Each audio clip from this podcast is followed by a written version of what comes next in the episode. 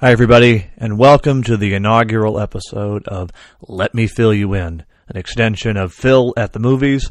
This is a midweek show in which I hope to cover quick movie reviews on films that I might otherwise not cover in full detail on the main show, Phil at the Movies. That'll still be dropping every Friday, but want to use this opportunity to maybe touch on some different, more recent films that I have seen, as well as cover any interesting, cool uh, movie news that may be developing. So that's part of what today's episode is going to be about. So let me fill you in.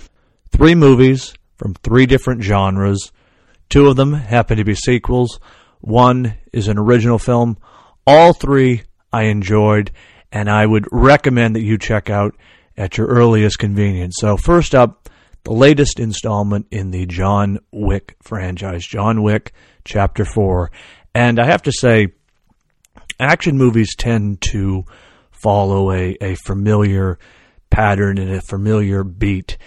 This movie was heads and shoulders better than the previous three, in my humble opinion. It's also one of the best action movies to date. Frankly, one of the best of all time. It's top notch. Keanu Reeves once again delivers in this title role. In addition to all the thrills and excitement, there's actually a lot of emotion in this film, and I and I found it to be really powerful. And as I said, the best of the entire John Wick franchise. Uh, I don't know what the future may hold. There's definitely talk of spin-offs down the road and possibly a fifth installment. But I tell you, this was this was top notch, and I'm giving it five stars and highly recommend you check it out because it really is something that both delivers an exciting. Uh, action adventure popcorn movie, but also has a great story in it as well with a fantastic performance by Keanu Reeves. All right, the next movie that I'm recommending that you may check out is Murder Mystery 2, another sequel.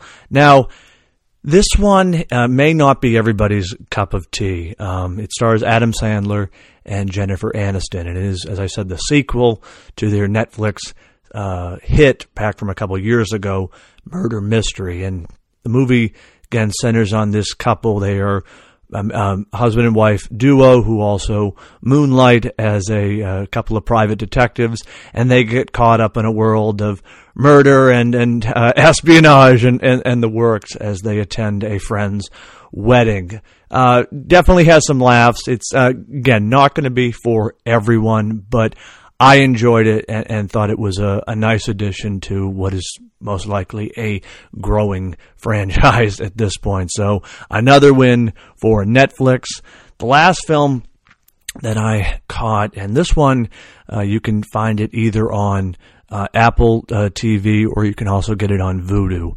Uh, and, and, of course, John Wick is playing at the theaters. But uh, this one, All the World is Sleeping, and it stars Melissa Barrera. And you may remember from one of my episodes of Phil at the Movies, I talked about Melissa Barrera and her involvement as the title character of Sam in Scream 6 and how she really has just sort of catapulted uh, to the to the top, if you will. And this movie, All the World is Sleeping, illustrates, in my opinion, why she is a rising star and someone to, to, to watch. He delivers a unbelievable, moving, and, and complicated performance uh, about this mother who is going through uh, an addiction crisis. And it's about family, it's about love, and it's really this powerful journey where we, the audience, are in many ways almost being put into the shoes uh, of this character and going on this really traumatic journey with her. Uh, it was an emotional home run and, and, just a really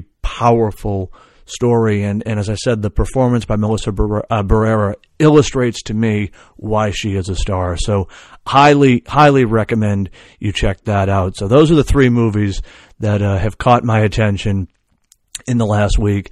Recommend them all uh, that you check out. Again, Netflix for Murder Mystery 2, uh, Vudu or Apple TV for All the World is Sleeping, and you can still catch John Wick Chapter 4 at your local movie theater. And frankly, all of them are, are why I love movies because they are all unique. They all have a different story and they are, they are different. And that's, I think, at the end of the day, what matters most with movies is such a variety of, of taste and, and, and stories that can be told. So, what else? What else? I promised some news updates on this episode as well. So, I probably have mentioned this on the other show, but uh, in case I haven't, Joker Folie à Deux, the sequel to the 2019 film Joker, is in production. It's shooting all over New York and New Jersey. And interestingly enough, Lady Gaga is playing the character Harley Quinn, a uh, popular staple in the comic books for her uh, relationship, if you will, uh, her bad romance with the Joker. And it looks just from the set photos that have been leaking all over lo- online. This movie is going to be something wild and, and entertaining, and I'm uh, eagerly awaiting the release date in 2024. But I'll certainly be covering more on that uh, uh, development as uh, things progress over the next few months. Lastly, this uh, just caught my eye. There's a Martin Scorsese film coming out this year called Killers of the Flower Moon, and it's been in production for a while, and it stars Leonardo DiCaprio, and it's going to be making its uh, premiere this year at the Cannes Film Festival. And what caught my eye is that the runtime is reported to be around four hours. Now, I don't know if this is the final uh, count, if you will. There will probably be some editing, but I was uh, I was intrigued by a lot of uh, comments that uh, I've seen on Twitter, and of course, you know, you have to take everything you see on Twitter with a grain of salt, just as everything you see online.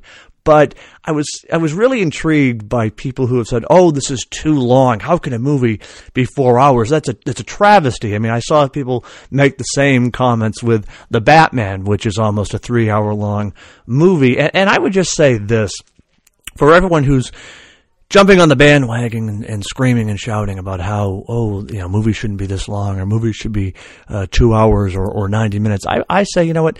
Let the director let the writer let the creatives behind the camera dictate the story and, and the length. Ultimately if we're engaged by something and it's an entertaining story it doesn't matter if it's an hour if it's 90 minutes if it's four and a half hours long. If the story is moving and the performances are captivating, we're going to sit through it. I mean, I'm just always amused by people who say, oh, movies should be X amount of time, but yet we'll sit there and binge an entire show on Netflix in one sitting. But uh, uh, just sort of interestingly enough, uh, to to see people reacting to the uh, reported run time for this movie. But uh, in any event, it does look uh, to be fascinating. Not much is, is known about the film outside of some details that have been released. But I'm definitely going to be keeping an eye on this one as as things develop, and certainly looking that it's going to be premiering at the Cannes Film Festival. That just raises my expectations and interest in this film exponentially. And of course, it's a Leonardo DiCaprio, Martin Scorsese team up, so you know you know they're uh, they're cooking something. And uh, you know when it comes to Martin Scorsese, my comment is just let the man cook. He's a brilliant director, arguably one of the greatest living directors of all time. Let the man tell his story. Let the man make the movie that he wants to make. But I think uh, I think that's all that really uh, caught my eye uh, this week that I wanted to share with you for this uh, first ever of Let Me Phil You In. So, as I said, this will be usually a Wednesday show uh, covering recent films. Again, not going to get into spoilers or, or full length reviews, but just sort of uh, hit the hit the high notes and high points for recent films that I've seen that I might otherwise not cover on the main show. But one to sort of use this as an extension of Phil at the movies and continue the great momentum uh, that we have with that show. So as always, thank you for tuning in, thank you for listening, and you can catch me next time at Phil at the movies. Episodes dropping every Friday, and let me fill you in. Episodes dropping every Wednesday.